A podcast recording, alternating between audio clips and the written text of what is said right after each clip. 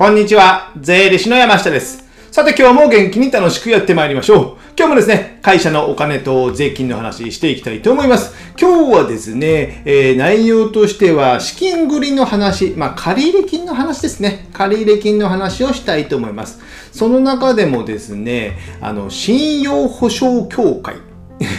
信用保証協会。皆さん聞いたことはございますか？この信用保証協会からお金を借りる、ちょっと仕組みを解説したいと思います。あのですね、まあ、僕らみたいな小さな会社や中小企業でお金を借りるというのは、もうま数が限られてるんですよ。場所的にですね。考えられるのは、まあ、日本政策金融高校。まあ、旧国金ですね。国金とかよく言われた日本政策金融高校。まあ、国の、まあ、銀行みたいな金融機関なものですね。それと、今日紹介する信用保証協会。こちらですね、全国の47都道府県にあってね、信用保証協会という、これもね、国の機関になります。あと一つ考えられるのが、まあ自分が貸すと。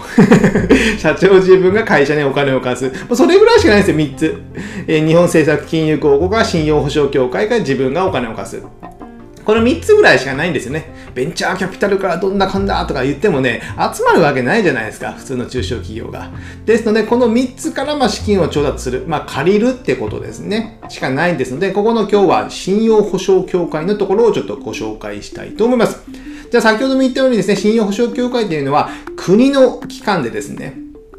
えー、このですね、流れとしては普通銀行が、えー、会社に、まあ、小さな会社、中小企業にお金を貸すじゃないですか。貸す。でもこの小さな会社っていうのは、まあ最近起業したとか、まあ起業して2、3年であってもですね、やっぱ信用力がないですよね。信用力がない。ということは、銀行はお金を貸しにくい。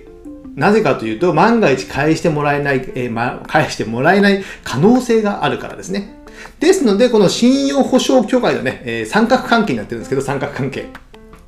あの、信用保証協会が、この中小企業、まあ、山下くんの会社を、まあ、保証してあげますよ。保証人になってあげますよと。保証人になってます。国の機関がですね。そしたら安心して銀行も貸せるでしょう。貸せるでしょうと。で、万が一山下くんが返せなくなったら、山下くんの会社が返せなくなったら、国の、ま税金を使って、まあその一部を補填しましょうと、返済をですね。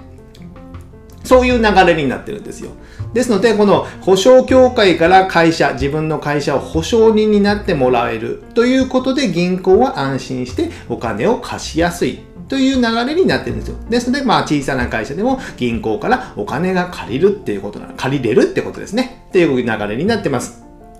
でですね、えー、これですね、もう、保証人になってくれるということは、あの、国の機関ですね。まあ、対価を何かしら払わなきゃいけないんですよ。お金を払わなきゃいけないということですね。ですので、これがですね、保証料、信用保証料って言われてですね、まあ、借り入れに対して何パーセントって言ってね、まあ、このね、何パーセントっていうのはですね、会社の信用力によって違いますので、一概に、もういくらですよ、1%ですよっていうわけではなくて、まあ、1から3%、結構な金額になります。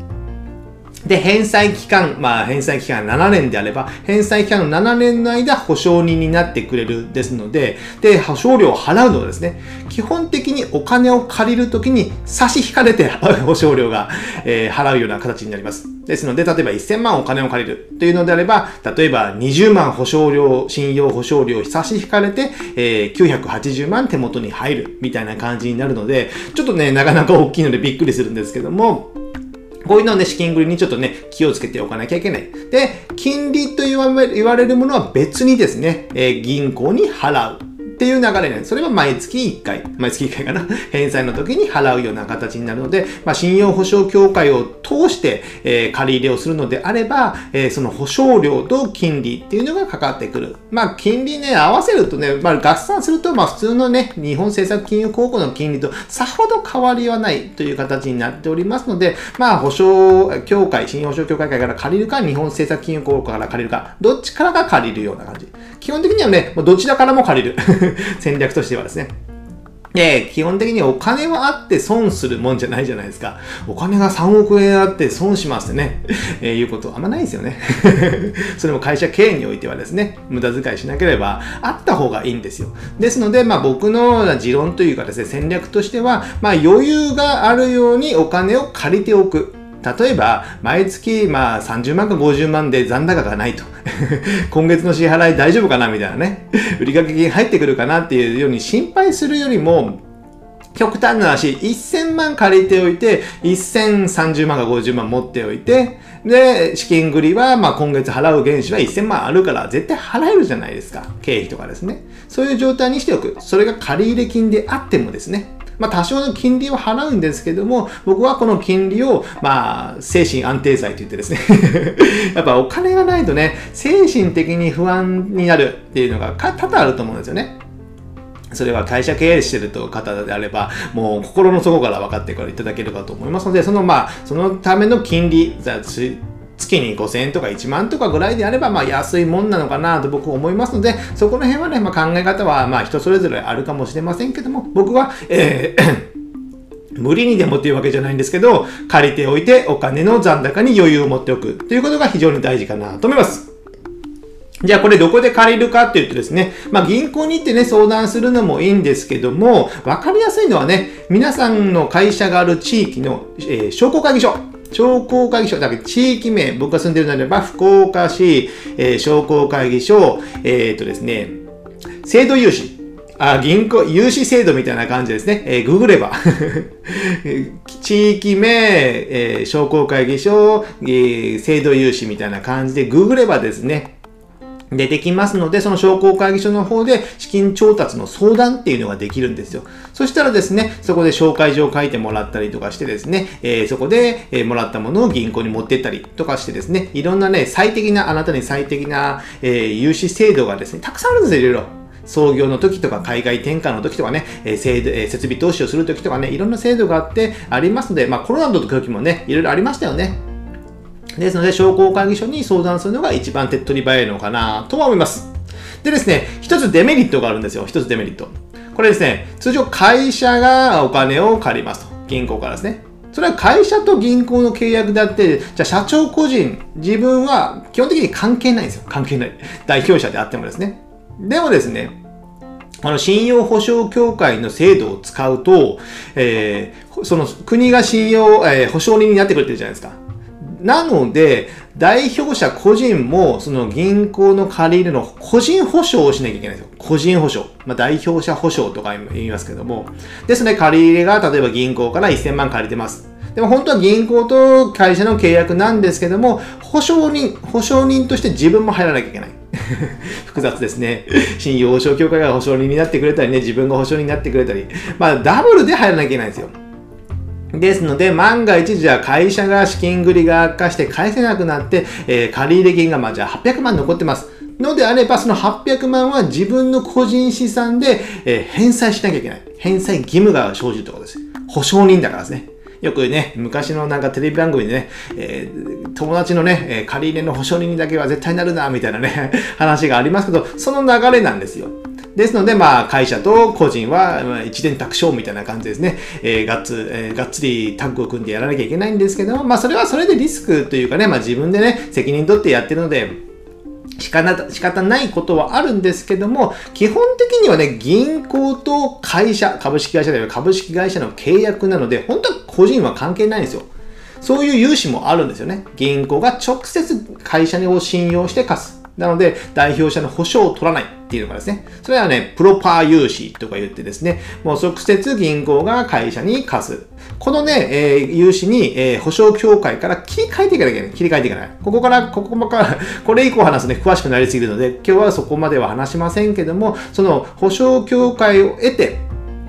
で、ここで信用力をつけて、それを返してしまって、銀行から直接借りるプロパー融資切り替えていく。そうすることによって、代表者保証もなくなるので、まあ、社長はね、枕を高くして寝れるということなんですよね。やっぱね、お金の問題がね、精神的な問題に影響してくることが結構、まあ、多々あるので、まあ、人の問題、お金の問題ってね、この辺ね、えー、厳しいじゃないですか。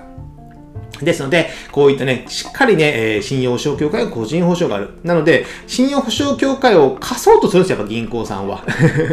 貸しやすいからですね。国のね、信用保証協会ということころは保証人になってくれるから。でも、プロパー融資っていうのは、えー、会社が、えー会えー、銀行が会社を信用して、調査して、この会社であれば貸せるということで、えー、貸してるので、万が一会社が返せなくなれば、もう全部、えー、銀行が被らなきゃいけない。貸し倒れになってしまうということがあるので、銀行はね、ここね、えー、積極的に押しては来ないんですよね。